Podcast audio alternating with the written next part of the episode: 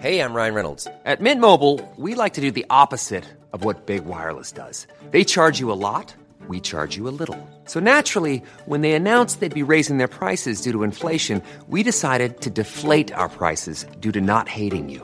That's right. We're cutting the price of Mint Unlimited from $30 a month to just $15 a month. Give it a try at mintmobile.com slash switch. $45 upfront for three months plus taxes and fees. Promo rate for new customers for limited time. Unlimited more than 40 gigabytes per month. Slows. Full terms at mintmobile.com. Hey there, it's Michelle Norris. I'm host of a podcast called Your Mama's Kitchen. When I travel, I'm usually looking for a way to find a taste of home when I'm not at home. And one of the things I love to do when I am at home is entertain. And Airbnb allows me to do that. When I was in California recently, I rented a house that had a great kitchen. And when we were sitting around the table, we we're all thinking, we're in someone else's house. Someone could be in all of our homes as well. If you have a home, but you're not always at home, you have an Airbnb. Your home might be worth more than you think. Find out how much at airbnb.com/slash host.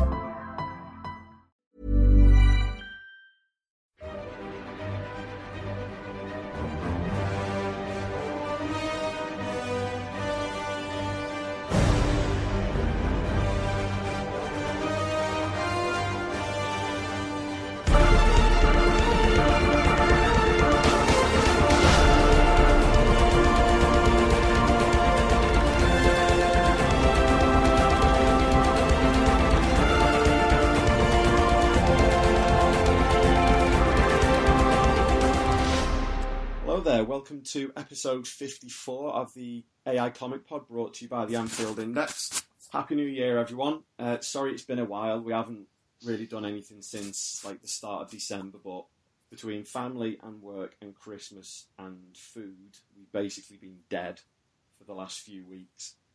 Um, we've this one's been a little bit later than we planned on doing it, but we finally need to get round to reviewing Justice League. Probably going to be the most disagreements that you'll ever hear Rory and I have. Because we do have a lot of disagreements, but you just don't get to hear them. 'Cause we- Essentially. we, we tend to have a lot of you know agreements in terms of films, and they're very much we like the same thing, we don't like the same thing. But the, I don't know if we've reviewed anything that's been as divisive as as Justice League's proven to be so far. If anything, we've tried to avoid talking about it because Yeah, we've just been arguing. essentially, it's like it's it's it's the thing that could have broken us if we weren't if we weren't just a little bit. Well, I don't know if we're mature enough, but a little bit. so uh. You take that back. if you know if we if we cared enough about these films, at the end of the day, you like this film, you don't love it. It's not your favorite film of all No. time, and equally, it's not my worst film of all time. Uh, that does probably belong to Batman and Robin, and will remain that way. uh, for a very long time. Um, and it's just one of those things. It, it, it is divisive. I, I got a little bit fiery on Twitter a couple of times because I didn't like people telling me my opinion's wrong, and it, you know, no one really likes that on Twitter because you're there to express your opinion. So it seems sometimes strange. opinions are wrong, like yours. you know, I, I'm I'm happy to be told otherwise when maybe I've got a daft opinion or someone's giving me, you know, something to talk about. Um, So basically, this might be our last episode. yeah, it might. Depending on how the next hour and ten minutes goes, this could well be our uh, our swan song. So we better make it a good one. I'll have to get some really good swears in there because if I'm going out, I'm going out swearing. May as well. So, Well, uh, before exactly. we crack on, how are you? Yeah, I'm all right. Yeah, I'm all right. Nice I- Christmas and New Year. yeah, it was it was good. Proper family Christmas. So it's been nice building Lego sets and playing Zelda on the Switch. It's been pretty fun. I Um, spend most of my time sleeping, eating, gaming, and that's about it for like two and a half weeks. Sounds So- pretty good. To say it's been good, it's pretty much been how I wish I could live every day. I told Michelle the other day she needs to go and get a job as like a CEO or something so I can just stay at home and be a dog dad. I think if that happened though, you know the episode where Homer stays at home and works, and he just gets bigger and bigger and bigger and starts wearing like a dress, like a man dress. Yeah, I've already got a fat guy hat. I just need a cape and a moo and then one of those one of those sticks I can use to press the keys on the phone because my hands have got too fat. I haven't got as far as getting one of the nodding birds though to press the any key for me. Yeah, that would be the trick. That's the trick in your establishment, just to get the, the little birds that nods its nods its beak up and down. Um, That works for me. yeah, sounds like a good Christmas, man. I mean, it, this is we haven't really done a um, uh, preview for this year because it's been quite busy. Well, we've not been busy, but we, we haven't had time to do it. Um, but I think because Infinity Wars is kind of taken over so much, and we are doing previews for other films like Black Panther, which we'll have to do soon enough, we- I guess. Yeah, we, well, that's possibly going to have to be our next one. We've we've come up with one.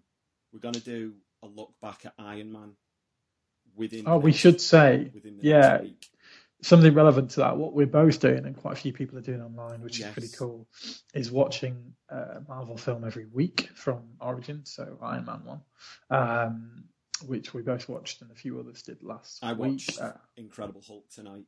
You, you might have seen the Ah. things floating around on on Facebook and Twitter, and it's been called the Road to Infinity War. The only problem with it is Black Panther gets released about halfway through, so I think you get to the middle of February and you've got to watch Black Panther out of sequence. But the idea is you start from the first week in January, you watch one film every week, and then just as you finish the most recent film, it's time for Infinity War. But I get fucked over by this anyway because I'm in America when Infinity War gets released in the UK, and then in the ultimate kick in the bollocks, I'm in the UK when it gets released in the US.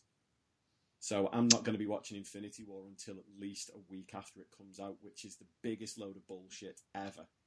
yeah, but it is because you get married. Yeah, but I have to miss Infinity War, so you know, swings and That- roundabouts. Swings and roundabouts. Although you will be probably going to Disney and going on the Guardians ride.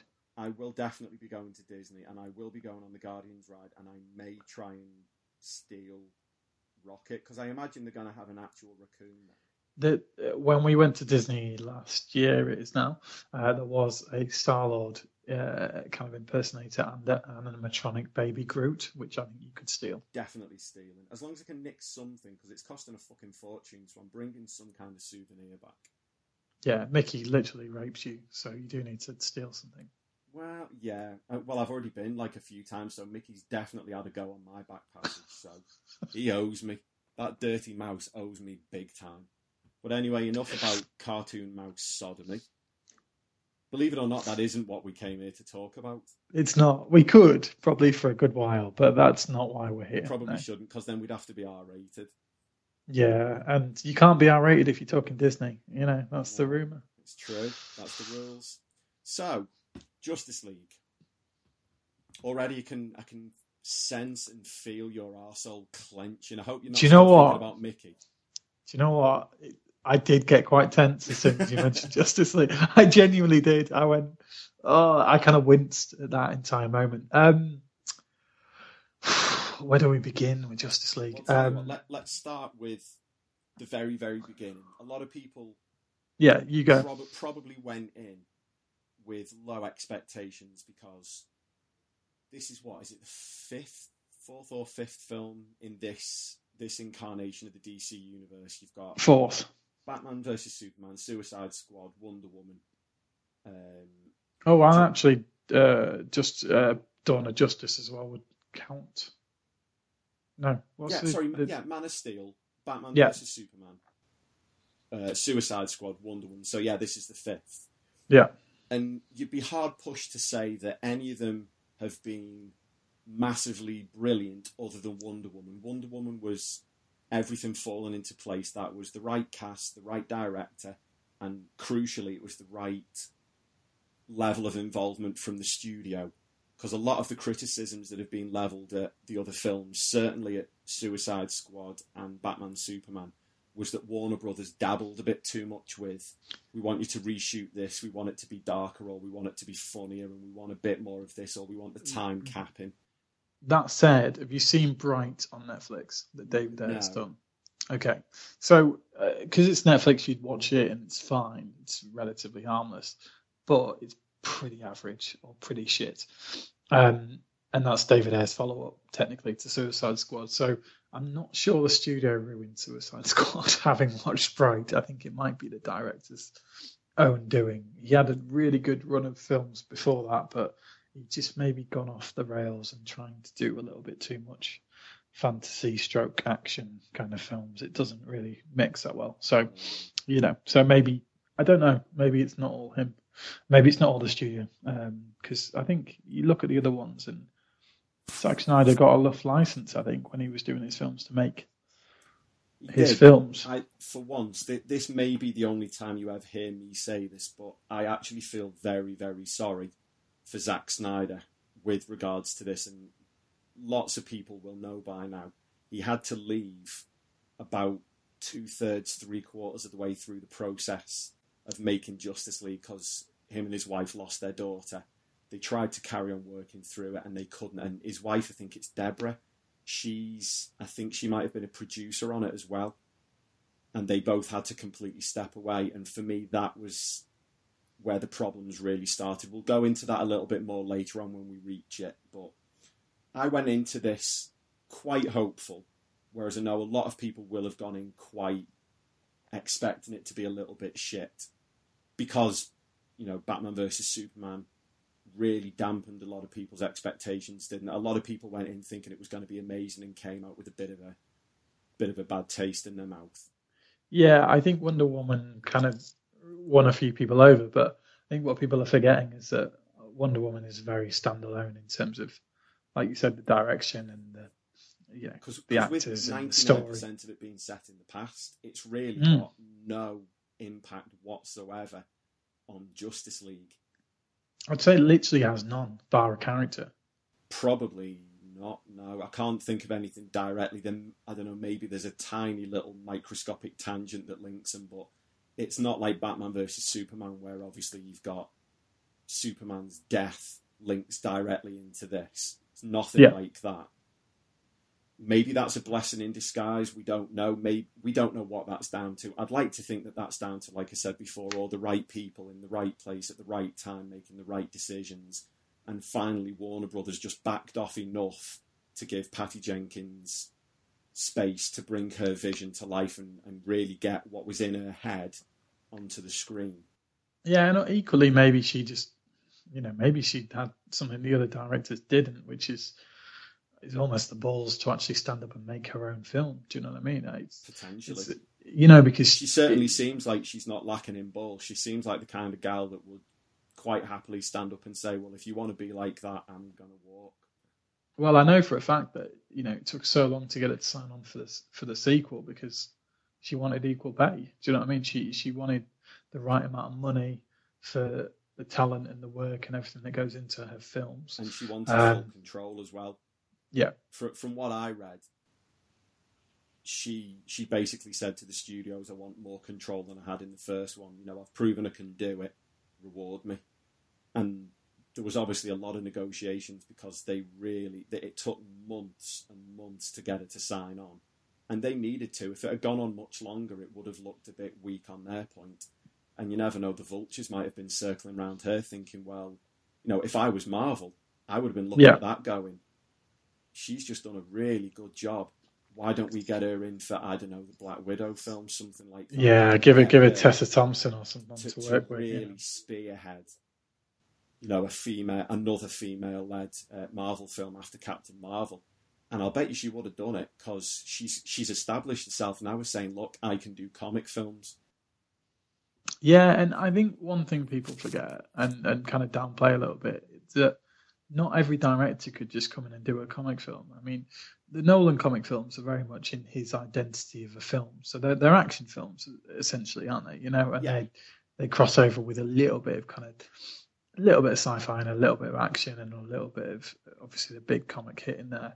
But they're, they're not your conventional comic book films that we were used to, your, your traditional Spider-Mans and your old school Supermans and stuff. So it, it depends on what director comes in, but not every director could do these films. Do you know what I mean? They're, they're not for everyone. And you've seen directors try and fail in Marvel and in, you know, um, DC kind of based stuff and, and X Men and, and, the- and the likes. It's not it's not every director's dream, and it's not just a oh yeah, come and have a go. It, it's almost the kind of least conventional It's very directors that seem to make it work, like James Gunn and you know Taika Waititi. Is just, I mean, you wouldn't have ever thought that might work, but it bloody does. You know, like we've talked about. It should have been an absolute disaster with him.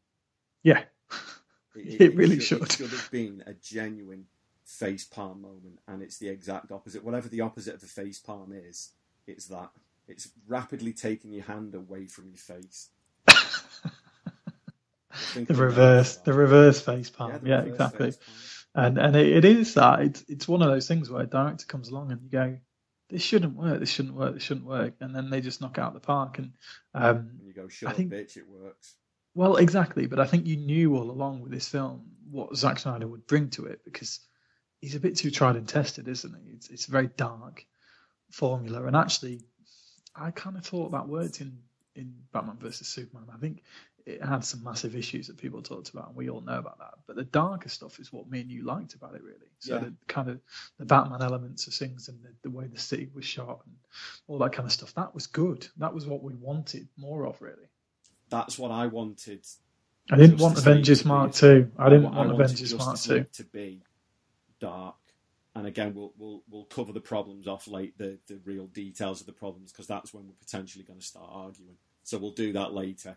So if we, so you've gone in. We'll start with you. You've gone in. You've watched it. How did you feel the second the credits started rolling? I kind of I, I felt like everyone told me to feel, which is, is part of my thing. So I, I do struggle a little bit, which you don't, to separate yourself from say reviews and from the kind of online pressures of people saying X, Y, and Z. Um, I've kind of since Star Wars changed my tone a bit because everyone that hated Star Wars, I just don't understand why they're hating Star Wars because I think they're just being too. Because I'm not a Star Wars fanboy, which you are. Yeah. Um, and for me, I not could take it or leave it with Star Wars. I'll always watch every Star Wars film. Um, but I think because Rogue One didn't do a whole lot for me, I was left a little bit cold. So I didn't have any expectations for Last Jedi. I didn't go in with this huge build up because I think since the original kind of prequels, you know, they've changed everyone's perception a little bit of, of Star Wars. They have and they haven't. You, you still look back on the originals and think they're incredible, but they did tarnish things a little bit. So I kind of came out swinging a little bit after Star Wars because I, I thought it just getting too much negativity with a, a director who's really talented trying to do something different. And I think it needs that. I don't think you can just do the same old story, you know, because as much as I like The Force Awakens, it is, it's very much a classic telling of Star Wars, isn't it? Do you know what I mean? So and we're not talking about Star Wars, but it does relate to my point that these big franchises is a massive expectation on them. Um, and it's hard because you, you go in with that weight of expectation. I think I just wanted something when we did the preview and when we talked about it. I just wanted something fun and with the characters, but equally I wanted something different. And I felt like this. It's just something I've watched so many times before, um, where it wasn't really focused on the story so much, and it all felt really rushed. Um, the CG was really sketchy, and I just thought the story Sketch, was lacking. kind. To be Yeah, fair. yeah, it is. Um, I thought the villain was really poor again in, a, in another of these films. Um, and I just thought it was the same old story. And you get, you know, I, I love all these films, but you, you can't just go in every time and see the same dynamic. It did feel a little bit like it was. I don't know. It, it felt like a, a film by two directors, and it obviously is. It was. Um, the problem. And I think that's as much as anything else. I think that's probably the biggest problem because Whedon, for me, if he'd done it from scratch and wrote the script and done it properly, I think you would have had a much more coherent Whedon film. But whether that would have worked is still a question mark because we don't need the Avengers again. We've had, you know, and you're not going to get better than uh, Robert Downey Jr.'s interaction with Chris Evans and Hemsworth, and you, you're not going to get that. I think they, you know, I think that that not better actors as such, but just more gelled, more. They're, they're more in maybe to the genre, aren't they? I think they're better, well, uh, more well cast, and maybe a bit more experienced in it, like you said, because they have all done films or cameoed in films or done stuff before the Avengers. Whereas this is obviously a few films in, but not not as developed in, in the DCU. They they kind of they, they just went went for, for broke a little bit too Yeah. too early, maybe. Um, No, that- and, I think that's a fair comment. yeah, and I'm not trying to. I'm not going to just here and slag it off because I think it's easy to to do that. Um, I think the big lacking of it is the script just didn't didn't work, man. It it it, just felt so disjointed. You know, it's not two hours is not long enough for a film God, that needed to fit this much in as well. I mean, and most of it was spent with a well, half of it was spent with a villain that you just didn't give a shit about either. You just didn't care whatever the hell the villain was doing, which you need some invested interest. And I don't think I think you know DC as a whole has got much better villains. Obviously, Batman, which we talk about all the time with the villains and stuff, but generally villains are really high level in the comics, and I just think you keep they keep choosing villains that kind of mean nothing. Do you know what I mean? And, and Yeah. that's the big problem for me. I know they can't go maybe big with Darkseid straight away, but you've got to choose villains that at least I don't know, at least involve you in some way. I think the villains and the kind of flying bugs or whatever they were, uh, Parademons. they just weren't. I don't know, man. They didn't do. I didn't feel like that anyone was in danger at any given moment, particularly. That's fair enough. Okay, well, when when I We can talk good things though. Yeah, talk when you came out, and then we talk the good stuff, and then we can talk yeah, a we'll, little we'll, bit we'll more. do good. We'll do good then bad. So Yeah. When, when I came, I was generally pretty happy with it. The first thing I noticed was, seeing as you mentioned Star Wars, when I came out of um, uh, the most recent Star Wars film, it didn't feel like what was it? Two, it was just over two and a half hours. It didn't feel like. I actually had to check my clock on my phone to see what time it was. Yeah. I thought I'd only been in there like half hour, forty five minutes. My back wasn't hurting. I wasn't tired. I was just completely immersed in the cinema, and it felt like no time had gone. When I came out of Justice League, I knew I'd been sat there for two hours because it felt condensed. You know, when when when a film is right, when the pa- we always talk about pacing, don't we? And people use it as a stick to beat directors with. When the pacing's right, you don't know how long a film is. It could be half an hour, it could be three hours. But if the pacing's right and you get drawn into the story and the characters and the action, you just sit and watch it. And when it finishes, you go, "Oh, oh, wow, okay." This I knew that this had been mandated to be two hours because you could feel it. There was no breathing room between the scenes. It was literally one thing finishes and bang, you're straight into the next thing. And that Yeah. that that was my first impression was shit, that was rushed. But on the whole, I was very happy with it. I mean, The the fairest assessment I can give, I'd say it's a solid seven out of ten, which isn't bad. But if you want to be completely objective, which I know I struggle with for DC films, seven out of ten for a three hundred million dollar film with that Yeah. level of ensemble cast isn't really good enough. You need to be pushing hard for a billion dollars. We checked the, the figures before, um, and as the time as at the time of recording this, its its box office global is six hundred and fifty two million. So it's made just over twice what they spent.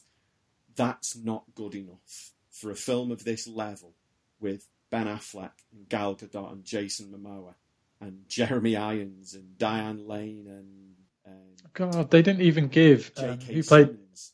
I was going to say J.K. Simmons. I mean, you look at characters like J.K. Simmons, who he's a brilliant actor and he's been around a long time, and he obviously gets cast in this, and you think that's good, it makes sense. And Jeremy Irons actually, I was skeptical of, but was was really good in Batman vs Superman when you give him something to work with.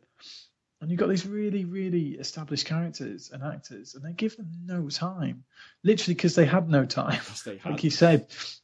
And it's because they're trying to force all this stuff at you. And I mean, the, the big scene for me that went awry was there was a, an Atlantis scene, and I just didn't know what the hell was going on. And I don't know if that was just me. Um, Was it the one where where he's fighting Steppenwolf? yeah, it was. And I just thought they tried to introduce a character, and then she disappeared. And Oh, with It- the stuff with Mera. Yeah, and I just think, look, you know all this because you're you, you've. I know you're not a big Aquaman reader, but you know enough. Okay, so you'll know this, but then you, your average cinema goer is going to go, "What the fuck was that all about?" You know what I mean? And and they kind of get a sense of Aquaman quite early, I guess. But the same with the Flash, man. We watch a TV show. You've read every comic book going, so you obviously know more than a lot of people. And these films just they're not even for cin- like comic. They're not made just for comic book fans. They're not made for cinema loving fans. They're kind of just not. It's made for made very well. It, yeah, it, that's my point with it. it I think it, it doesn't know what it's trying to achieve, and I think that's again, it does come down to direction. Um, I think it knows it knows what it wants to achieve, but has been actively prevented from doing it by a studio turning around and going, "You've got to tell this story in two hours." For us, that's bullshit. That is, yeah, it is. You know, if, if anyone's not heard, th- there's petitions going round. it won't happen. The, no, it won't. But to release the Zack Snyder cut, because you always get there's always scenes cut from every film. Every every film, every they, every film, and and funnily enough, that's yeah, see, that's Snyder a lot. footage, and that's why a lot of the things, the the bit you met, you said about Atlantis is completely banged on. They cut about four or five. I think they cut more scenes from Aquaman than they did for any other character. So it's yeah. no surprise to hear you say, "I don't know what the hell's going on with him. I don't know who she is. I don't know what that's for." what are you doing? Because they yeah. something like eight minutes of Aquaman. yeah, footage, and that's exactly proportionately from a two-hour film. Well, it is, and equally for a character that, that we've got a solo film coming out in that, that I think will be good. I think Momoa ha- held up quite well. I just, again, I said to you, I just don't think he had much to work with. I think when you did see enough of him, when he was in the bar and he kind of had that edge about him, and you kind of you know, everyone knows him from Game of Thrones and he's that big presence, but he just didn't really have anything to, to, to work off. And I just thought, you know, the one that got the most lines is the one that we really don't like in the role. Um, but actually, Ezra Miller's the one that other people seem to relate to. But I think that's maybe because they don't watch the Flash Telly show because it just doesn't fit. And obviously, haven't had any kind of impact on comics, which is fine. You know, there's no judgment for me. Um, I just think they seem to give all the lines to the wrong people. And, and the other big character in it, I think Gal Gadot was was good. Um, obviously, having had a whole film with her and, and, she was excellent in, you obviously want a little bit more. Um, I don't think they made a. I don't think the fight scenes were, were quite good enough in this. I don't think they gave them anything there was the, the, one towards the end was pretty cool, um, but Steppenwolf was just such a CG mess. Um, and I actually, I, you know, talking of other characters, I liked, um, I liked Superman, and I know you you really didn't um, in one particular fight scene when they're all fighting each other, and I actually quite enjoyed that. So there you go. Go on. Tell, tell me what you didn't like, and then it'll make no, me feel we'll, better. We'll, we'll do good bits first. Let's be nice and positive. So go on, you you first. Yeah, no, I thought he was. I thought he was good, and and actually, I've come around to Henry Cavill a little bit. Um, I think I've seen a few more films of him. Um, I didn't mind him that much in, in Batman versus Superman. I think he had his moments, um, and I thought he's he's a pretty good presence. He works quite well. Um, I thought the one hilarious thing was was the CG mustache, which you could clearly see what scenes were really shot. Um, and I just think the problem with him coming back is he's on the press tour, he's everywhere. It's obviously a, it's a pretty you can't keep a secret like that in this day and age that a, a character is coming back. But then why try and hide it? Do you know what I mean? Like I, I don't. It's I obviously died in the last one, and that's maybe that's part of why people are, you know, Steppenwolf is able to come to Earth and stuff. But it didn't really. You just you knew Superman was coming back at some stage, so it's just tricky. Um, and I think the major problem with this, as much as the script and the, and the kind of interplay between characters, is that for me Ben Affleck had no interest in being in this film. Um, and I know we've long discussed that, and I think in a standalone Batman where he's got his proper role, I think he'll be invested in it. But I think it's not just the role he's not interested in. I think he's just we've talked about this that he's just probably going through that phase as an actor, as a director, where his chips down, and I don't think he's enjoying it.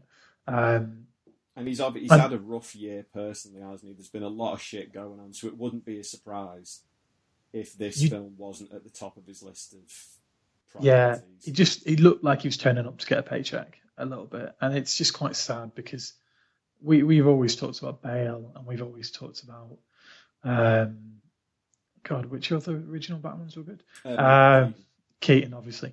Um, not so much Val Kilmer and George Clooney, but um, hashtag bat nipples. Um, hashtag bat nipples. yeah, but you look at it and go, okay, so he, he was good in Batman vs Superman. He looked like he was interested in the project, and then he pulled out a direct directorial duty for for for the new Batman film, and you kind of then think, yeah, is he that bothered or not? And then there's a bit more that comes out, and then there's talk about him coming off the project and this that, and the other, and it's just it all leads to the fact that, and then he's he's had a couple of films that haven't gone that well. Um, obviously, for a while, his direction was going really well. His acting, I think Gone Girl did pretty damn well, and he was in that was his big last film, really, a few years ago. Um, and then just since then, he just doesn't. It's not going well for him. It's not, and and you can just feel that maybe he doesn't. He's spitting off the one-liners and this that and the other. Is Batman really a one-liner kind of guy? Do you know what I mean? Is he, is he not a bit more inspirational, a bit more? I don't know. It wasn't even when he was Bruce Wayne. It was more when he was in the bat suit that I had issues with. He didn't seem. He didn't fe- seem as much of a threat, and I know Batman is has not got the power of Wonder Woman and Superman and things like that. But it just, I don't know. They're just painting him out to be a guy with just money and that's it. Whereas Batman was always the smartest guy in the room for me, you know, and we've always talked about that. And I just think that's what that's what felt quite disappointing. Um, There's a lot- doing the positives, you know, you miserable bastard. I know, I know. I'm trying though. I, I'm being nice actually. I haven't sworn once. Right, um, list some things that you liked about it. Okay, the the main thing I liked about it was Cyborg, who we've not talked about yet. Um, I genuinely wasn't expecting him to be a good character because when we watched the early trailers, the CG looked pretty ropey, um, and I just thought, I'm not sure they're going to get this across very well. And actually, he probably had the least amount of backstory in it, but you know exactly where he's come from Yeah. automatically. It, you know, another one. He had after Aquaman, he had the next highest amount of stuff that was cut. So I'm sure he did, but I think it's quite obvious where he came from, and I, and I think he's the kind of character that come out comes out of it, and he goes, "Shit, I want to watch more." And I know a bit about Cyborg, but he's not the most. He's probably the the weaker of the the kind of Justice League members in in terms of people's popularity. Do you know what I mean? in I don't think. popularity is in terms of powers. There's not many Justice Leaguers, even in the extended roster, that are as Yeah. powerful as him. And No, he's obviously extremely powerful. that's Yeah, something that they they really need a solo film for to really dig into. Because without going into it too much, because he's made of a mother box, the Mm. mother box is an infinite source of power. His armor can be as powerful as it needs to be. So if all which is sudden- pretty damn cool. if, You if know, a new bad guy comes along that was even stronger than Darkseid, his armor would literally step up and just go right. Well, I'm twice as powerful as I was yesterday now. It which is just awesome. yeah, and but that's not the kind of power that you can get across in an ensemble film. That's the same as Wonder Woman. You only really drill down into what Wonder Woman can uh, do low film because if they tried to do the whole lightning thing in Justice League, Yeah, it would have come off as like, oh, what a convenient plot point. She's all of a sudden discovered she's got these powers. yeah, in I, I the agree. context of a solo film, it made sense. But yeah, It did. We, have said several times that Cyborg was a total surprise. I thought he was going to suck, and I like Cyborg, especially Yeah. if you watch the, the Justice League cartoon or Young Justice or any of the other ones from um, from DC. He, he's a very very important character. He runs the, the Justice League Watchtower, the, the satellite they live on in space. He's very trusted, especially he's very trusted by Batman. And because he's basically a living computer, he's the strategist. If there's like a global crisis, he's the one that will take point and he's directing everyone. You know, we'll send Batman and Aquaman this way and the Flash and Superman that way, and he's managing everything all at once because he's the only one that can do it because he's a living computer. And again, Yeah. that's the kind of thing that they can really drill down to if the cyborg film ever materializes, which has got. To I think I think it probably will. I mean, Ray Fisher's interesting. He's It- he's, it's off the he's very inexperienced actor. He's not done really anything much before these films. And he, And- he's loving this. You know, you were saying that Ben Affleck couldn't be less interested. He's Oh no, you it. could tell he was Ray loving Fisher it. for the last year, whenever he's doing any kind of a press, anything, he's got um, cyborg merchandise. It's like board life on his t-shirts and his hats, and he's always, always talking up the project. And this clearly means a lot to him. I get the impression that he's a big comic fan. And, and yeah, and it does really help. We've always talked about that before. Yeah, and that's what you want, man. I mean, I think we, we said that, and Gal Gadot's the same, man. You can tell how much she loves that role, um, and you can tell how much it means to her, and and you know, I, I think Momoa as well. I think you can feel that from him. Um, I know you do, and and he always was going to be the kind of guy that people love because he he's just got that kind of larger than life kind of personality, and he's got a bit of a rock style charisma. Do you know what I mean? He's, yeah, he's, he's definitely got that about him, um, and and that's cool, man. I, you know, I, I see that. It's just it's the other actors in it that they're just not giving anything to. I mean, how many Oscars has Amy Adams been nominated for? Like three. I was going to say she's, she's been up for a few. I don't know if she's won one, but she's definitely been up. She was definitely might have got one for oh, what's that film? Um, American Hustle. I think she might have won for. Um, actually, she's been nominated for five, but she's never won. She's one. twice won Golden Globes, yeah. Best Actress in a Comedy or Musical for American Hustle and Big Eyes, yeah. which I've never even heard of. I've not heard of that. American Hustle is a really good film. Um, she she's just a brilliant actress, and again, she wasn't in it, and and I think that's scraps. yeah. And I just look at it and go, Christ, she's signing up actresses like this and actors that we mentioned before, and they're just not giving them anything to work with. And I know they're looking at it going, well, we will be giving them something to work with, but I, if they don't get it right sooner rather than later, no one's going to watch these films. Do you know what I mean? And that's the thing. So there's no point casting all these expensive actors and all the production and effects and all the marketing and all the rest of it if no one turns up to watch them because at the end of the day studios are there to make money and and Warner Brothers have got the golden ticket. If you ask me, they've got the license to an incredible well, I, I was comic book catalog. You know, from from Emergency Awesome, Charlie Schneider, that I absolutely love, and he mentioned that exact point. DC have got the one benefit that Marvel never had. They have got the entire library of characters yeah. at their disposal. Marvel didn't. Marvel when when Disney Marvel really started getting going, you guarantee they would have wanted to get a Fantastic Four film or an X Men film, but their hands were tied, so they had to start looking at what they probably considered. And they and they did smart. Black Panther, they did smart. Yeah. Doctor Strange, Captain Marvel, rightly or wrongly, they weren't the main the main characters. Whereas DC can choose from hundreds and hundreds of heroes. Oh yeah. Villains so that, and they're not always even using the best of them. Do you know what I mean? Like there was no Green Lantern for you, which is obviously very no Green Arrow. There was no. no. I mean, it's bullshit. There's no Martian Manhunter. The Martian Manhunter is arguably the strongest. He's an awesome character, Justice. League yeah. character because he's literally got every power you can imagine. He can he can become invisible. He's telekinetic. He's telepathic. He can fly. He's incredibly strong. He's impervious to all manner of toxins and poisons. He can batter Superman because even Superman has said in the comics that he's afraid of Martian Manhunter. Yeah, but yeah, it's one of those man. They've got such a great array of villains, such a great array of characters. But the big thing that the films aren't doing is they're not really doing storytelling. Um, and I think Wonder Woman was that. It was a really brilliantly told story up until the last act where it all got a bit stupid.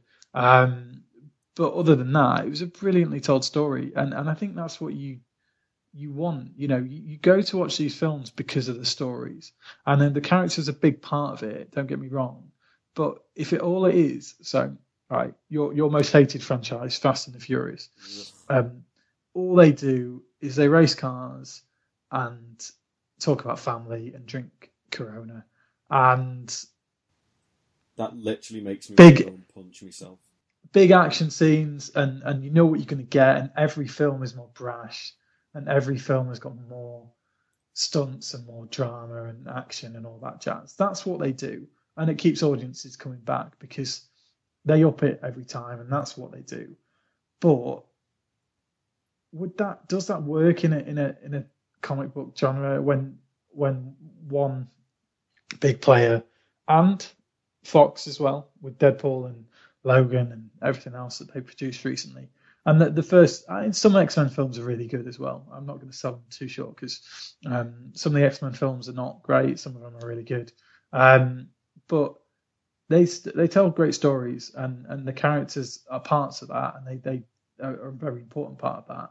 But I think if if if they can't get the story right in the DC films, and and and then the characters start to to kind of feel less important, and you just don't give a shit. I mean, that's the, that's the whole point, isn't it?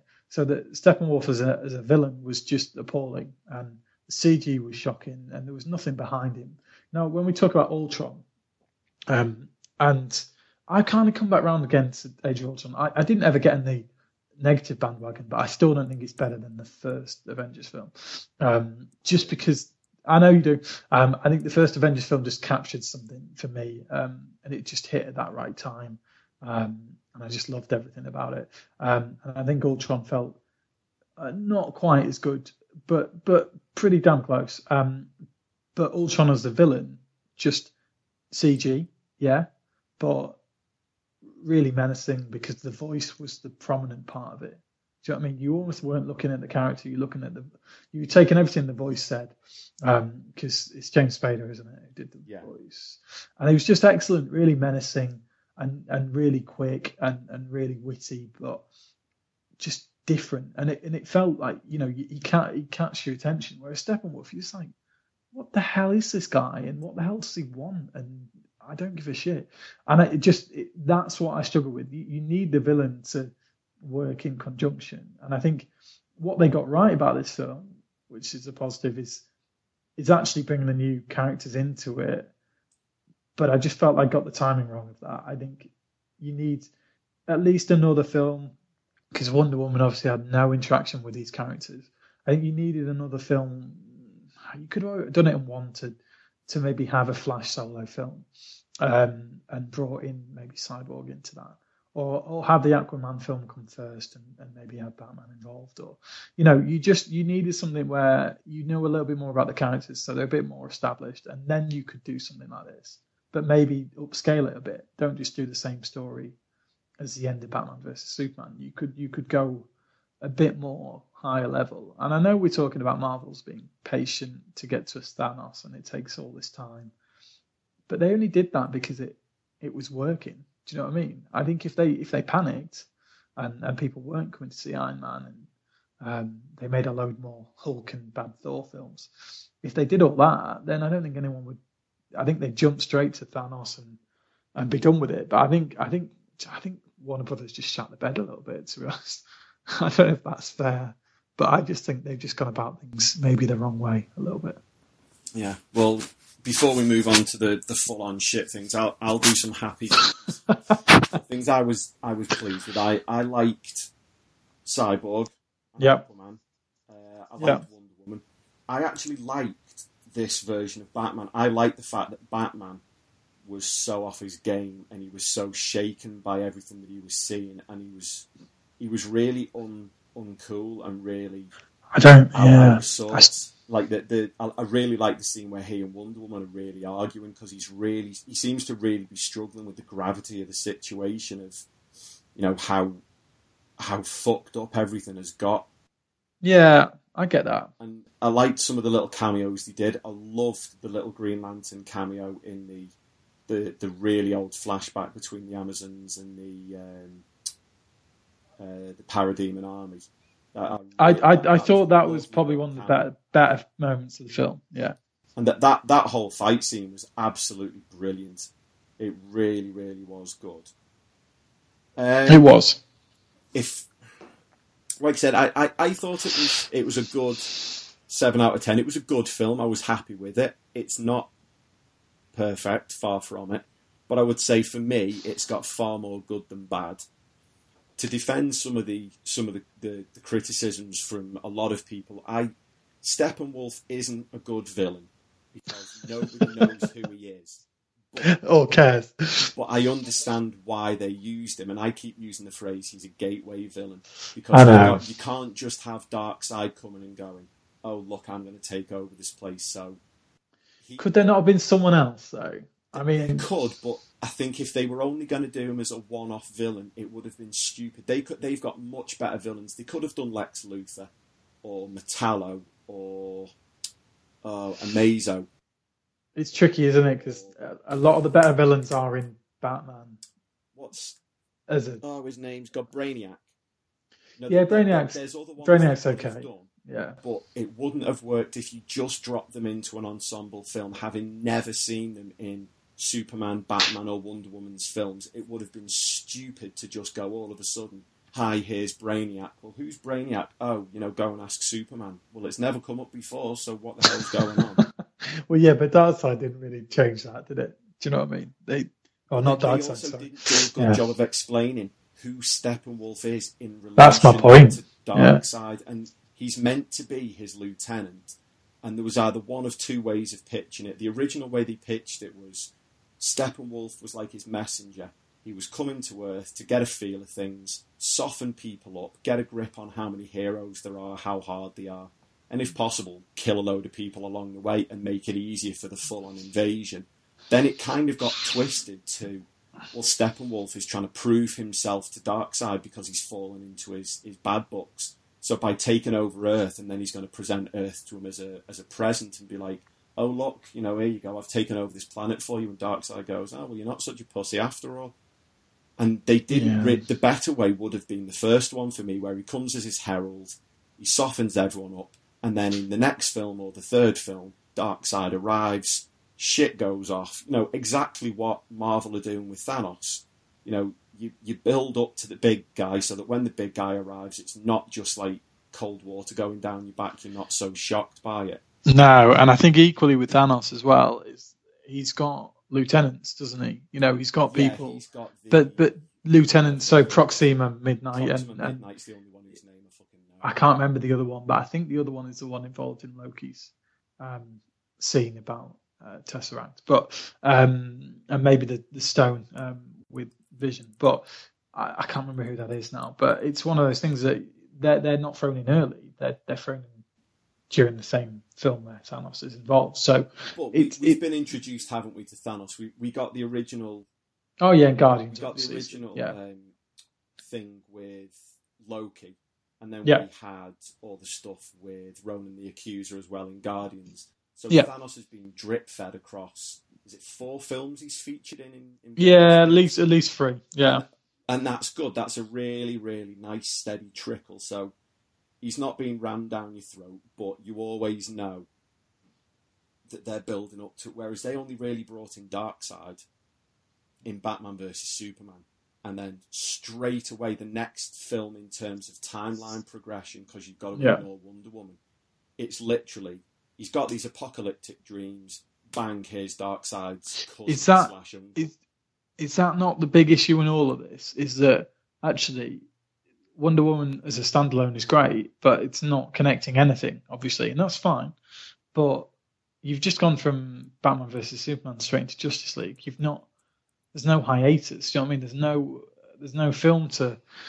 And I hate to compare everything to Marvel. I'm not trying to do that, but um, it's there's no there's no link film. There's no step. Do you know what I mean? It, it's just literally gone from one big film with a similar plot. Obviously, it's Batman versus Superman, but then it does become Batman, Superman, and Wonder Woman versus that giant thing that I forgot the name of. Um, and then this one is obviously is, is a similar kind of thing. It's it's obviously teamed up, and they, and they need more characters to, to kind of get into the mix. And but I just don't think. I, I just feel I feel like it's too rushed, mate. I, I think as much as anything else, I the script is wrong. I think that it's too rushed, and obviously you can feel the direction from from two directors. So there's no coherence, you know. There's just I think there's too much cut from a story to that that's to make it work. If if you were to say to me, summarize it, summarize the problems in one, I would say it's not one film. You can clearly see the dark, brooding, Snyder. parts of Snyder, and then you can see the bits where Joss Whedon's come in and gone. Oh, Gone, "Oh, I love the Avengers." When I Avengers, everything was dead colourful, and I want to do this. If you look at the original trailers, normally as trailers get released, CGI gets better. Steppenwolf Oh, got worse. worse because Worse. Whedon came in and rounded him off and made him a bit more colourful and a bit less jagged, and he ruined him. I, I really do think the biggest problem with this film was that Whedon came in and shit all I- over Snyder's vision. I- Whether you like Zack Snyder or not, and we're not massive fans, although I love three.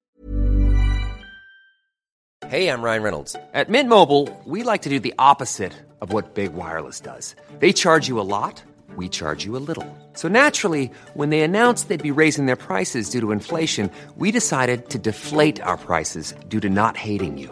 That's right. We're cutting the price of Mint Unlimited from $30 a month to just $15 a month. Give it a try at mintmobile.com slash switch. $45 upfront for three months plus taxes and fees. Promo rate for new customers for limited time. Unlimited more than 40 gigabytes per month. Slows. Full terms at mintmobile.com. I'm Sandra, and I'm just the professional your small business was looking for. But you didn't hire me because you didn't use LinkedIn jobs. LinkedIn has professionals you can't find anywhere else, including those who aren't actively looking for a new job but might be open to the perfect role, like me.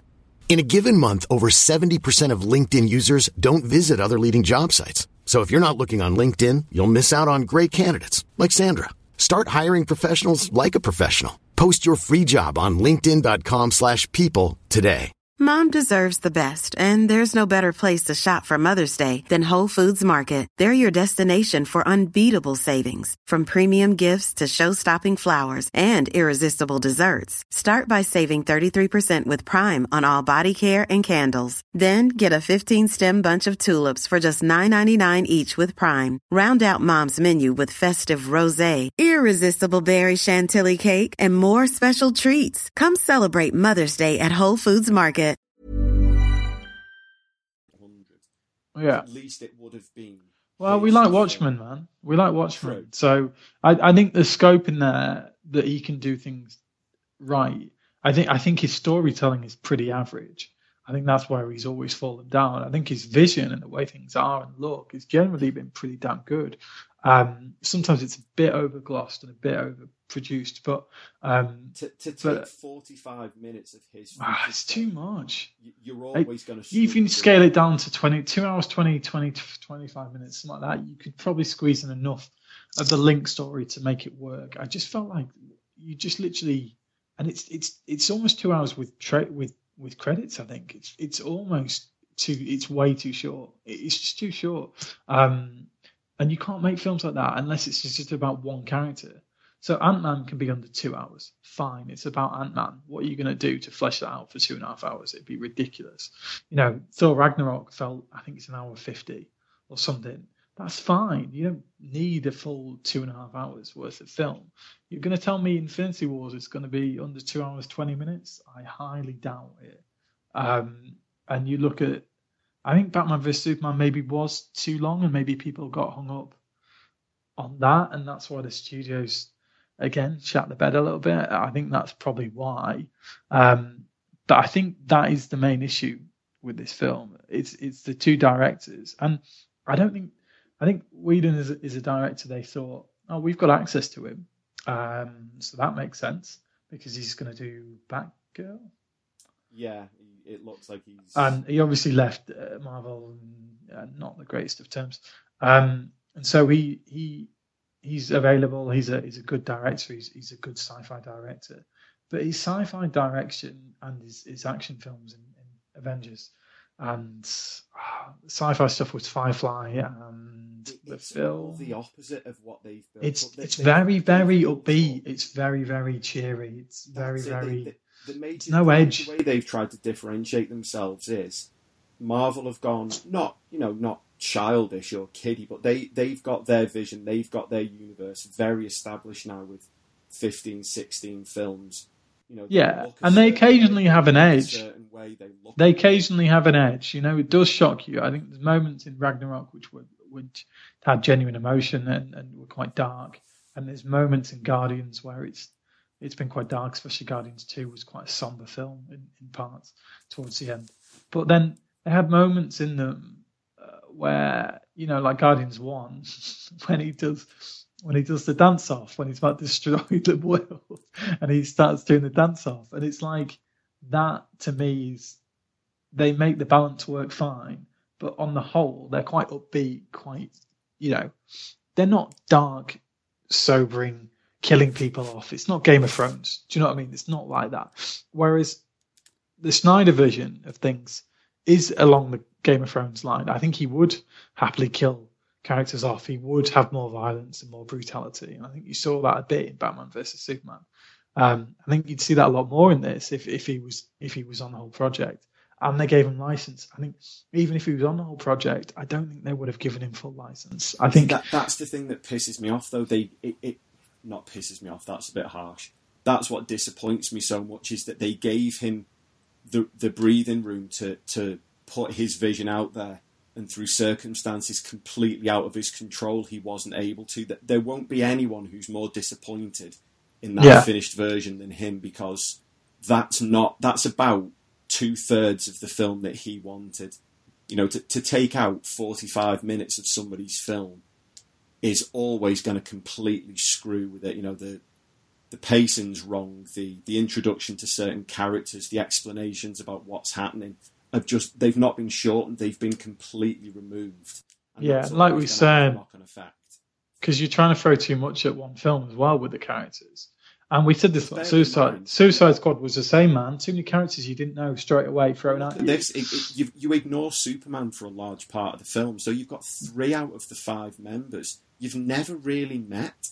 You know, if in terms of on the big. No, you haven't. You may know who the Flash is, you know all about him, but you've never seen him in a DC film other than what a ninety-second cameo where you literally see him.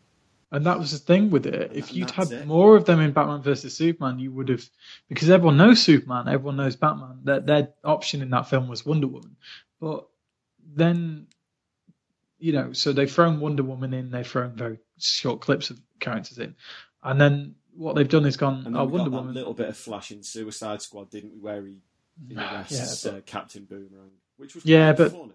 Yeah, it was, but again, You're they're- literally talking forty-five seconds. exactly. And I mean, to be honest, it's 45 seconds too much of Ezra Miller for me to take. I must admit, as much as I'm not a fan of him, I actually Yeah. like that scene because even in the comics, the interactions you get between Flash and Captain Boomerang are brilliant because he's such a slapstick character, Captain Boomerang. yeah, Boomerang's pretty fun. He's one of the worst villains because he literally always gets caught. You know, all villains get caught eventually, but he gets caught so often just by doing. Yeah, he's not a great things. villain. He's not, you know, like Lex Luthor level of genius. He's a fucking idiot. Yeah, But he is. it makes him lovable, and he's Australian, and he's into unicorns. What what more what more is there to like about a person than that? Well, Um, exactly. It's basically your ideal friend. It, it, You know, if it's like Weird Science, and you could create your own friend, and it wasn't going to be a hot '80s woman that popped out. You'd want it to be Captain Boomerang, although You- maybe without the killer boomerangs. I, yeah, but they're probably fun. Um, you could track down people on your ten list, your your your list, your infamous true. lists. Finally, get rid Um, of Kirsten Dunst. She popped up on something the other day, and I just thought of you, which is a horrible experience. Um, in, in terms of thinking, you know, what the hell's Kirsten Dunst? Oh, Stu hates Kirsten Dunst. Um, In fairness, I hate a lot of people. Yeah, it's true. reasons. So anyway, Yeah, I- more, more shit. The, the CGI on the oh. God, is- you- you would it's have got it's better almost funny. It's almost funny. It would have been better, honestly, if they'd gone green screen and they just had somebody walking around with a finger over his top lip. Because the, the, the bit where. Do you know what, mate? I could handle a mustache. pulling a face where he's I could have handled a mustache Superman. I could I could go for the seventies understand. porno look. So do you know what as well? Because obviously some of the scenes were shot when he was clean shaven, some of the scenes were shot when he had a tash, and obviously they had to CG it out. Anyone not listening to this or doesn't know the story, essentially Henry Cavill is in Mission Impossible six, seven, whatever we're up to now, um, and he had a, a mustache, and it was in his contract that he retained the official mustache. And he's he's done an interview about it, and he said you just couldn't have a fake tash because the stunts you do in Mission Impossible films, it would fly off within about four seconds. You know, you're riding along a motorbike and the tash flies off behind him. Do you all know of what a I sudden mean? someone's got like a third eyebrow. Tom Cruise just there. You know, Ta- Tash slaps him in the forehead. And he looks, Um, like, he looks like a missing Gallagher brother.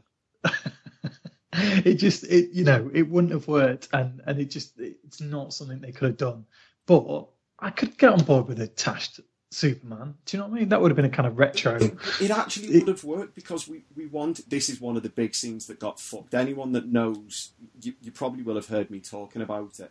Yeah. When Superman dies in the comics and he comes back and he's wearing his black suit, because he, has been in a Oh, space of like black suit. animation, he's It's a badass suit as well, man. That black a badass suit. But his hair and everything has grown, and he comes out and he's got a full blown mullet. And this would have been the perfect opportunity for Henry Cavill Logan Superman. to Yeah. grow his hair out and just grow some facial hair. It would have totally worked. yeah, they could have given him hair extensions. That would work. Yeah. CGI. They could have got some extensions for about thirty quid. And even if they'd gone the other route and, and done his scenes, you know, where they did the scenes where he'd obviously they CG'd it, they probably CG'd a Tash on bed and they could take That's one off. Do you know what I mean? A CGI It's- Tash would look better than a CGI top lip. It, it they really would. It's it's just ridiculous. And I mean, the the CG you would expect to be pretty top these days. Every time we talk about Especially for that type CG, guy who wakes up and eats CG breakfast, he doesn't even eat real food. Yeah. It's it's generated. I mean, And if right, Steppenwolf was very very rubbery. You know, Oh, you, look, you look at Ultron. Ultron's a great example of a CG villain. He Oh, looked I- like he was made of metal, and he was He seven did. and a half foot tall. And you thought, oh my god, if I ever saw that guy, I would shit my pants.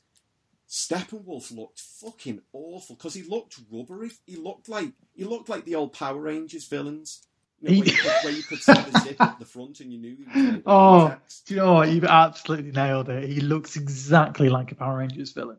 And you know the bad thing in this, I was forced to sit through the Power Rangers film, um, which has recently come to Netflix. If you want to kill yourself, I do Um, actually want to watch it just because yeah, I really liked Power Rangers. I think if you watch it, maybe even an hour in, you'd be fine. The first hour, nothing happens.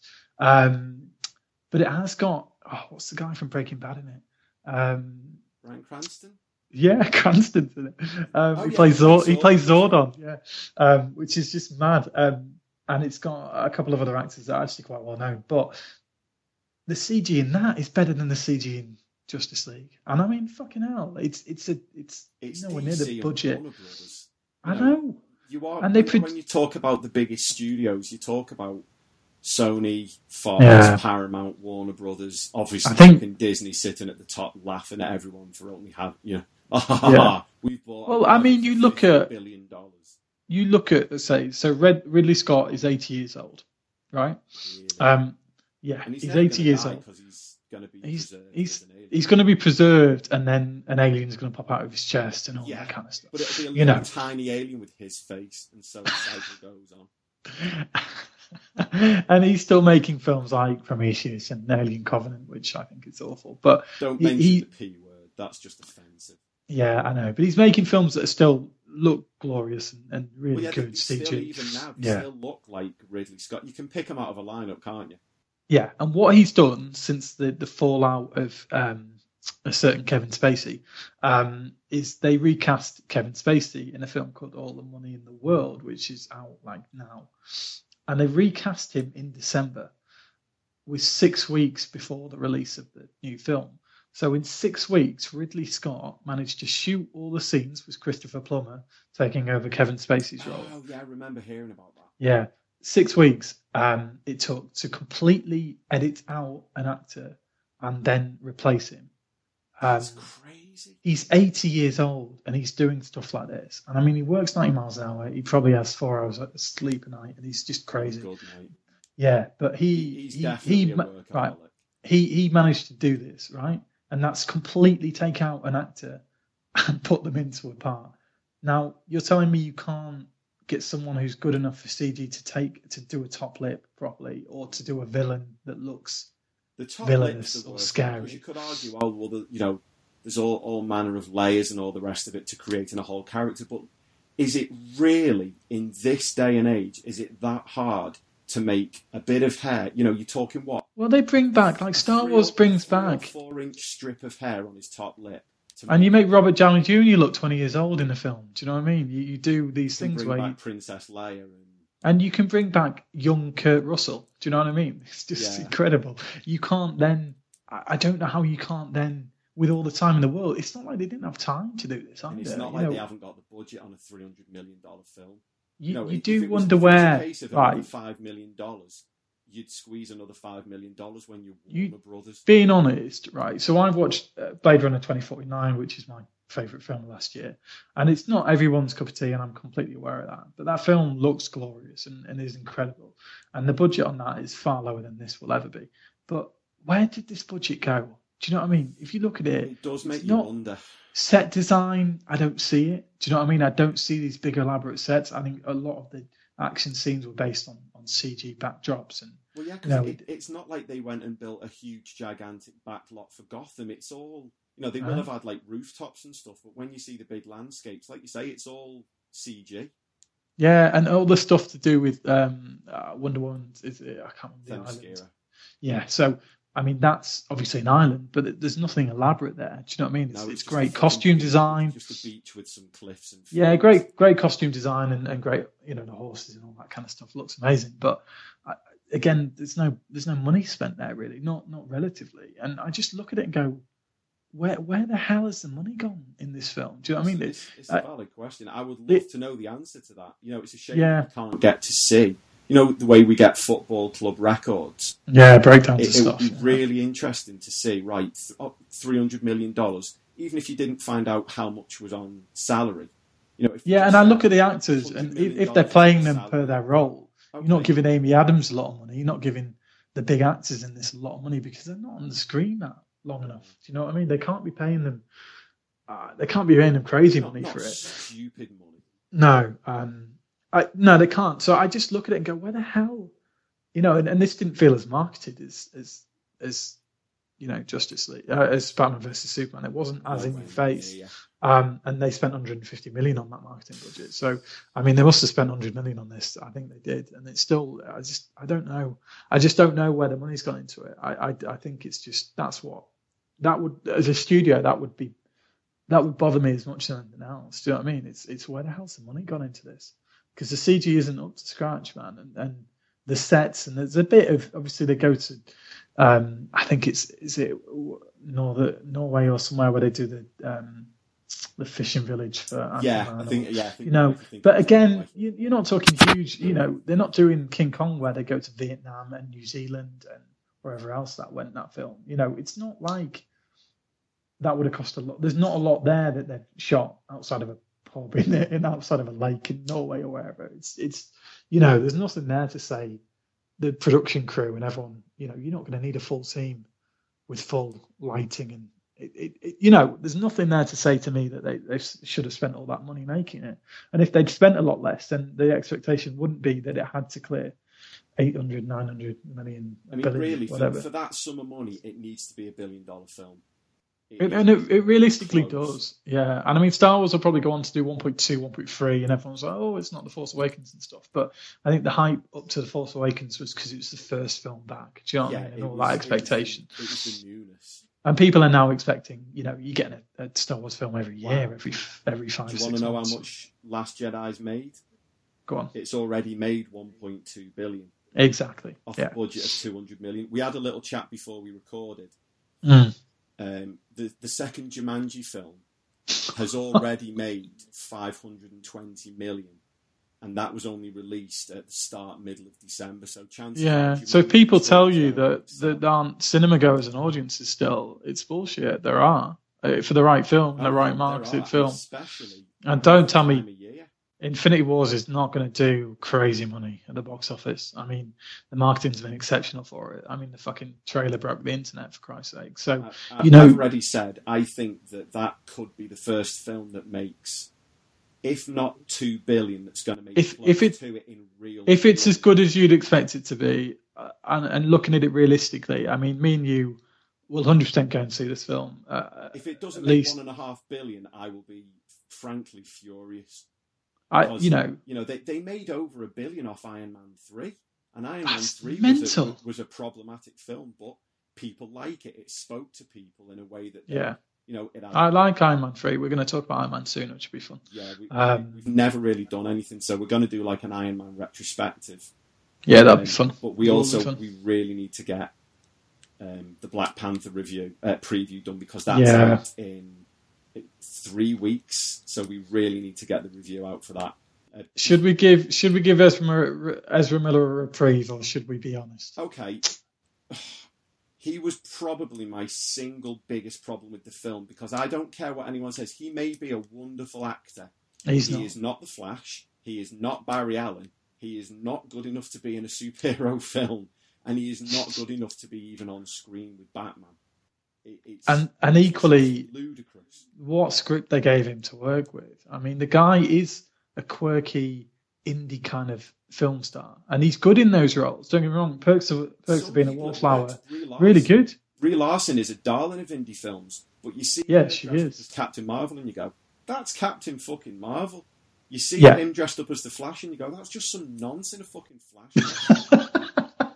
he does. He looks like a bad entry to a comic con. Do you know what I mean? He looks. He, he does. He really does. Pass me at Comic Con, I would have gone, "That is the shittest Flash I've ever seen." He's like, "Mate, I'm in the Flash film. Fuck off." No, you're not, because I wouldn't have known him from Adam. I literally would never have known him. If No, pointed 'cause it out and gone, like, he's not an actor. I would have Who the fuck's Ezra Miller? It, and it's also like it's like the Jesse Eisenberg conundrum. You know, he he. You, you could have put Bryan Cranston as Lex Luthor, a guy who's quite tall and quite, you know, even in like stature, he looks like a villain. Looks like uh, Well, he's he- lab in his dungeon where he's like cloning people. Yeah, he, he, he looks exactly like an archetypal villain. Jesse Eisenberg is an indie film star, and he's actually a pretty damn good indie film star with the right scripts and the right process and stuff. But he's not a villain. Ezra Miller is not a superhero in any guise, shape, or form. It it just didn't work from the from the beginning. And if it's not going to be Grant Gustin, fine, all right. Which And if I you're going to do that, stick up my arse about. You, you Yeah, because all you want that- that was that Zack Snyder being a- shared universe. who gives a shit? It doesn't But matter. three seasons into a TV show, a character that's well established, very well received, and all of a sudden you go, yeah, we're- we're just going to start with someone else. If Ezra Miller is such a good indie character, that's fine. But how is being an indie film star any more worthy than being a TV It, it, it's star? it's not it's it's not especially in modern television. It's on level. It's on level pegging. I would have said Yeah. that Grant Gustin the- should have had the leg up simply because he's done the role for three years and has grown Yeah. into the character. Because obviously, And- the more you play a character, the more you become the character. Every time you put on the costume, you become a little bit more Flash or Wonder Woman or you know whatever character The Rock plays in the fucking Fast and the Furious films. Yeah, exactly. You slowly become more and more that character. Yeah, And you do. No, you do. You're right. It- you're right. crap. The bit that really fucks me off, the bit where they're fighting Superman Oh and, and Flash runs around him, and they have that really awkward moment where their eyes catch each other. I didn't know whether you were going to fight or start getting off with each other. it, it was just bizarre. It just didn't. It didn't work in that regard. He he he was such an odd one out in terms of the way it it worked, and his people like that comic relief and stuff because, I, and I'm not. ah, I'm probably going to insult half our listener base, but I think people Every other character was funnier than him. exactly exactly Aquaman. Aquaman was the comic relief because Jason Momoa yeah must be what about 250 pounds of pure fucking muscle. But exactly. he's got brilliant chops and brilliant comedy timing, and he makes you Yeah. chuckle. And Ezra You know, you mentioned before. and they, they about- also before I finish ragging on Ezra Go on, Miller, go on. He's not just a bad Flash; he's a bad Barry Allen.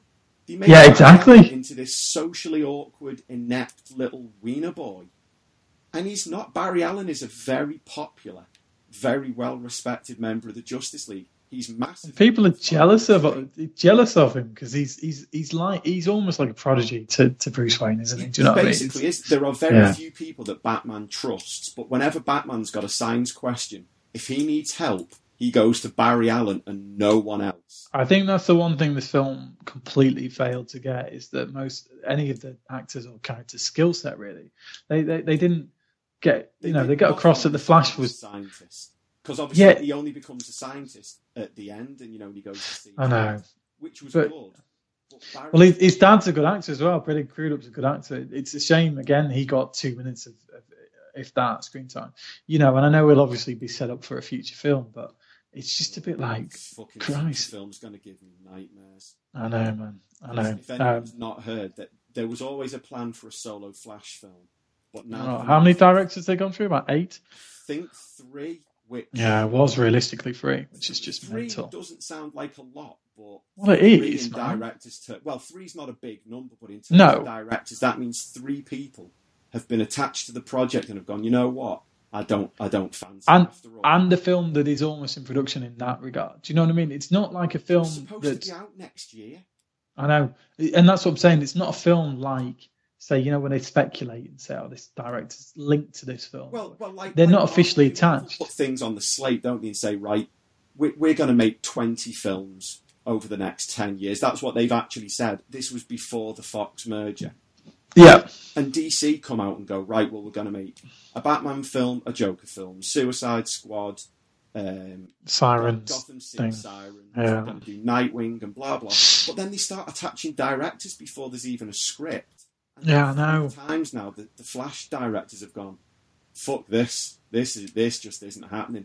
Yeah, I know. They probably watched. They probably watched Ezra Miller for two minutes and went, "Jesus Christ, I'm Which doing would be fair, because if I was a, pr- attached to direct that and I saw him in that fucking suit that looked like he made it in shop class or something, I'd probably hang myself using trousers. He's awful. Anyway, enough ragging on Ezra Miller. I could literally Yeah. do it for another hour. I know, and I, and I feel good about it. It it, it, it needed to be done. It needed to be I'm gonna sleep well tonight. He's just there having dreams of you kicking the shit out of Ezra Miller. I Um, fucking could. I'm a skinny bastard. I really am. But that that's not good. I should not be able to think that I could take a superhero down because I'm a. but fucking hell, even I could take him, and I wouldn't say that to Gal Gadot because she'd batter me. well, you look at like someone like Paul Rudd, right? Being honest, so Paul Rudd isn't isn't a, isn't a big guy. Um, he's he's obviously a comedy actor by trade, and then he, he bulks up front, man. So you look at him, go, shit, this guy's in shape. Do you know what I mean? You look at him, go, he took the part seriously. He looks the part.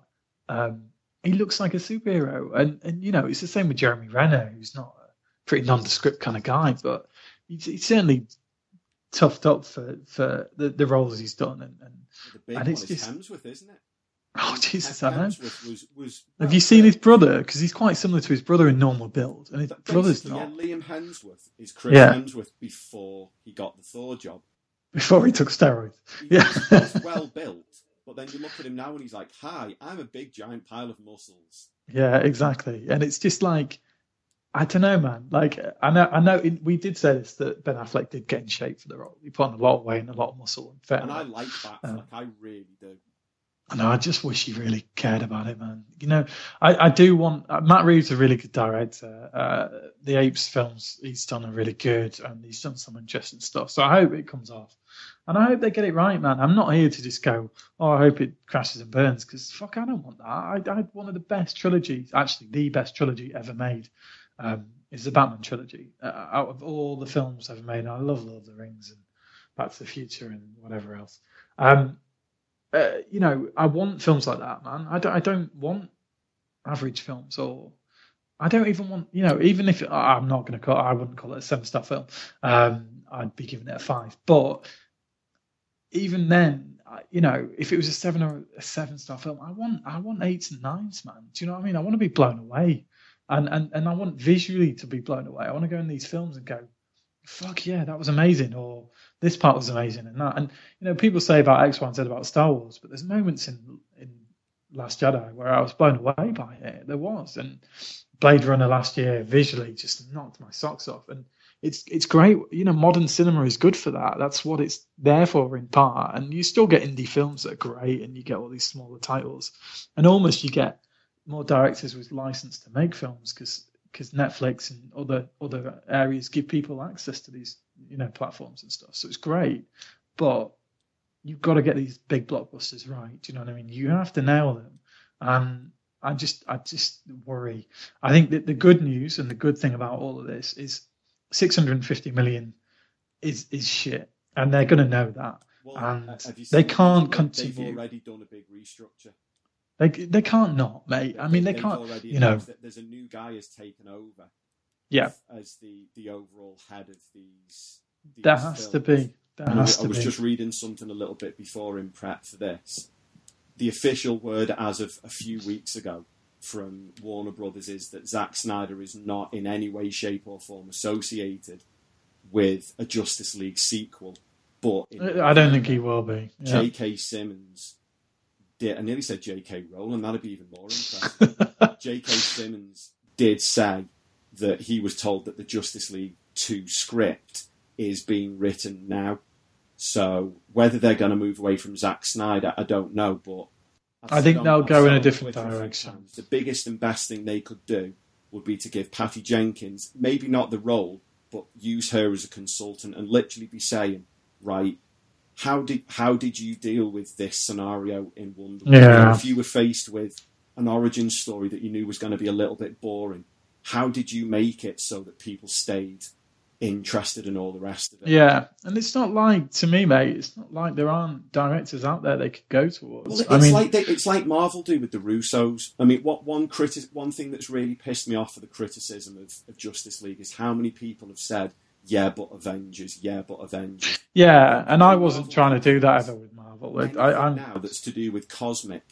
They consult mm. James Gunn. Whether he's do, he's not going to be doing a load of cosmic films, but they no, ask no. him what he would do, what he thinks. Anything to do with the big action set pieces, they ask the Russo brothers, "What would you do here? What would you do there?" And they just use them. And jo- and and Jon Favreau as well, man. You know, like you, you look at that. I watched okay, the Iron Man film. It's going to be the same now.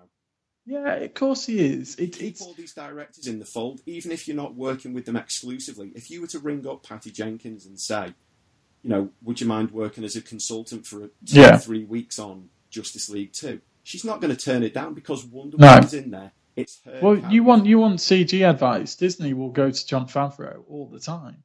So he did the remake of the Jungle Book. He obviously did Iron Man. And the guy knows CG. He, he learned it the hard way, and, and, and now he's an he's expert. Been involved in Marvel, hasn't he? Since Iron Man one, in, he's always yeah. been there. He just hasn't been directing. No, exactly, and that's the thing. It's continuity, man. And we've said this all along. It's it's it's going about things the right way. It's getting everything right in terms of what you're doing. And, and I'm not there to to yeah, and I'm not there to go. You know, Marvel are great and DC are one of the shit. But I'm not I'm not bothered about that at all. And they couldn't they couldn't keep Nolan on board. I know that. No, but that, but there's got to be people connected to Nolan. You know, there's got to be gotta, more. That's a travesty. If, if, if but Nolan is Nolan is not a guy that was going to stay on, and that's the thing. He well, just no, look he, at he does his thing, doesn't he? He's one of them. Well, he's gone off to do Dunkirk. Just leaves he's gone off to do Dunkirk, and he he'll he did Interstellar, so he's done the, the sci-fi elements, you know, combined with Inception, which he did in between one of the Batman films. And he's he's doing what he wants to do as a director, and that's what they should all do. But there are lots of talented directors that you can work with. Do you know what I mean? And Marvel doesn't have a monopoly; they only have a handful. You know what I mean? It's it's there are scope to give young, exciting directors, new directors, you know, experienced directors. There's loads of great directors that that that could do with some work, and I don't know, man. It's just frustrating. Um, you like it when you see directors given the license to to really make their films. We always talk about this, but uh, you know, watched Logan again recently. It's just you know that's a I James Mangold film. Uh, about two months ago. The one it's I'm, just so I'm going to go back and watch the, the black and white version. Oh, it's great as well, man. It really is. A, a friend it's just put up a picture of it, and honestly, I was salivating looking at it. It just got me, man. Um, I think if you got Sky, the black and white version is also on Sky. Um, Sky. Okay. Um, but anyway, it's it's available, and it's one of those films that's just incredible. But it's a director's film. Um, he he that, got that's to make. definitely one thing that you can't say about Justice League to stay on topic. You oh no! Well, no, actually, tell a lie. It is a director's film, but it should be a director film. It should. literally belongs to. They really, they really. If Schneider had to fall off the project, fine. But bring a director in who's got similarities. I mean, Do you know what I mean? Just you, you know far more and that's what they do. Than I do. Well, I, I do to an extent, but equally, you you know, you watch a film, you can get a feel. So you watch an Edgar Wright film, you know it's an Edgar Wright film. You watch a um, Nolan film, you know it's a Nolan film. No, all, and, all I was going to say is you know more than I do, but you, you couldn't say if somebody Yeah. turned around and said to me, "Well, that, that there's nobody really out there that could have put a film together that's going to look the same as Zack Snyder," Well, you there- could probably will say, "Well, I could." You could probably give me a couple of names whereas I couldn't because I, I don't really know those things. No, So, I, people it's Snyder is quite office- individual, but everyone in the industry would know of a director that would work. You know. Put it this way: as soon as I heard that Joss Whedon was involved, that got me worried because even I know stylistically that's chalk and cheese, that's black and white. Ah, well, it is. It is. It is. It literally light and darkness, man. Do you know what I mean? You're looking at the complete opposite. And I mean, that's what the criticism thrown at Marvel occasionally is. It's too goody goody and it's too nice. No one dies and all that kind of jazz.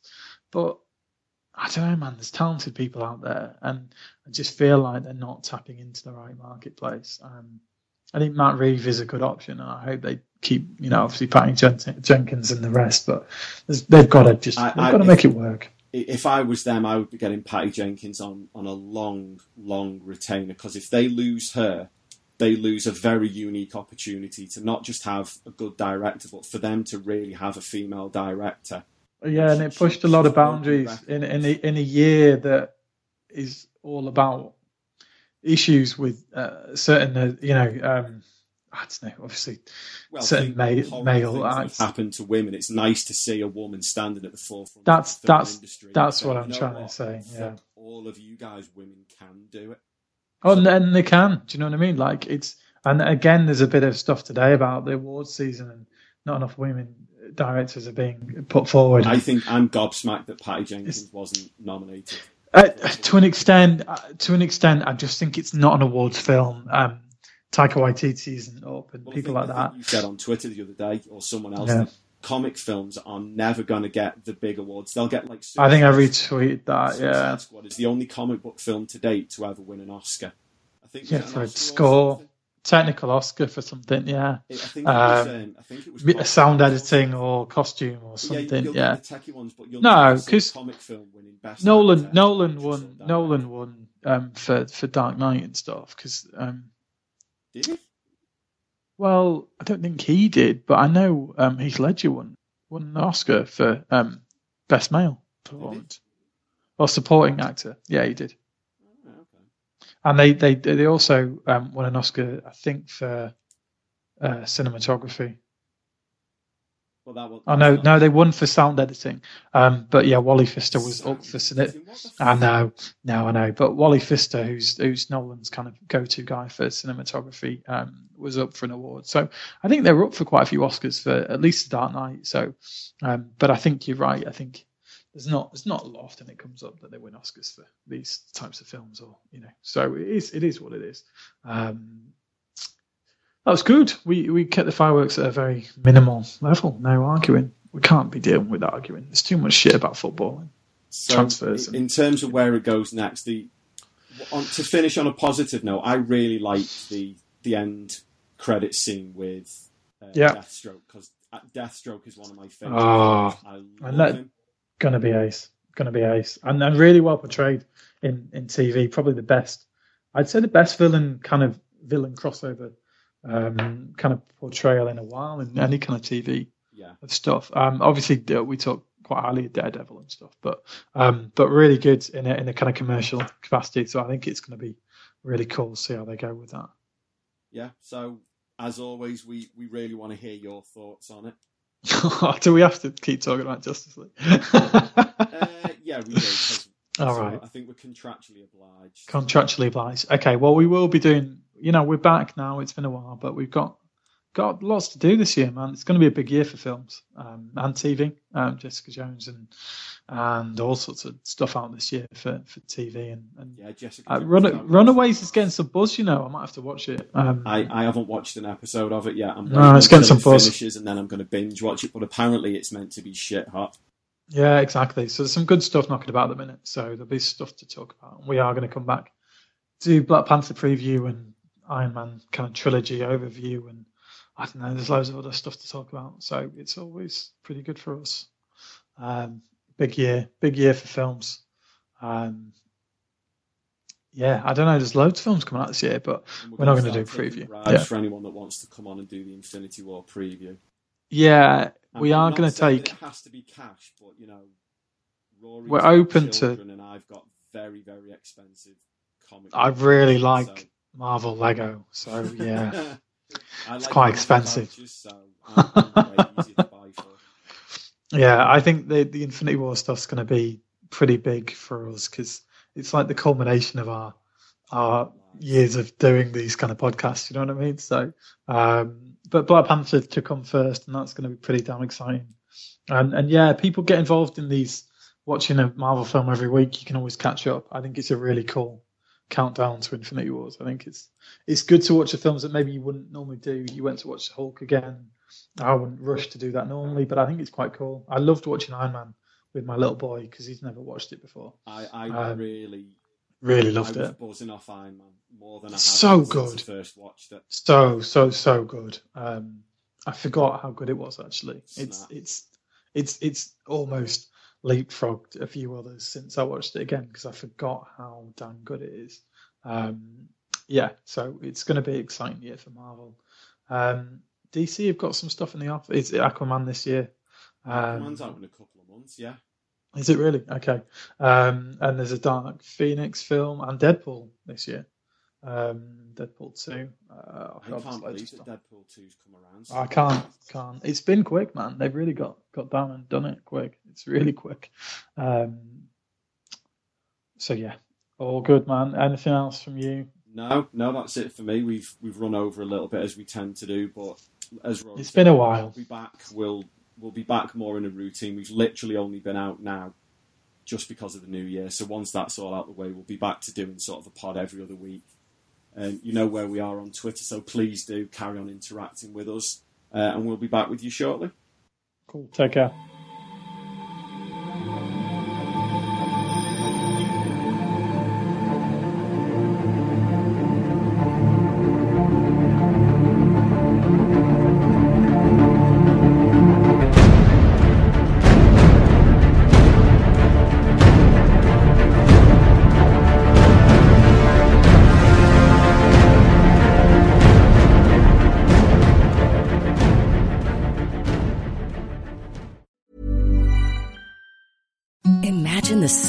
Sheets you've ever felt. Now imagine them getting even softer over time. That's what you'll feel with Boll Branch's organic cotton sheets. In a recent customer survey, 96% replied that Boll Branch sheets get softer with every wash. Start getting your best night's sleep in these sheets that get softer and softer for years to come. Try their sheets with a 30-night guarantee. Plus, get 15% off your first order at bollandbranch.com. Code BUTTERY. Exclusions apply. See site for details. Even when we're on a budget, we still deserve nice things. Quince is a place to scoop up stunning high-end goods for 50 to 80% less than similar brands. They have buttery soft cashmere sweaters starting at $50, luxurious Italian leather bags, and so much more. Plus, Quince only works with factories that use safe, ethical, and responsible manufacturing. Get the high-end goods you'll love without the high price tag with Quince. Go to quince.com slash style for free shipping and 365-day returns. Mom deserves the best, and there's no better place to shop for Mother's Day than Whole Foods Market. They're your destination for unbeatable savings, from premium gifts to show-stopping flowers and irresistible desserts. Start by saving 33% with Prime on all body care and candles. Then get a 15-stem bunch of tulips for just $9.99 each with Prime. Round out Mom's menu with festive rosé, irresistible berry chantilly cake, and more special treats. Come celebrate Mother's Day at Whole Foods Market.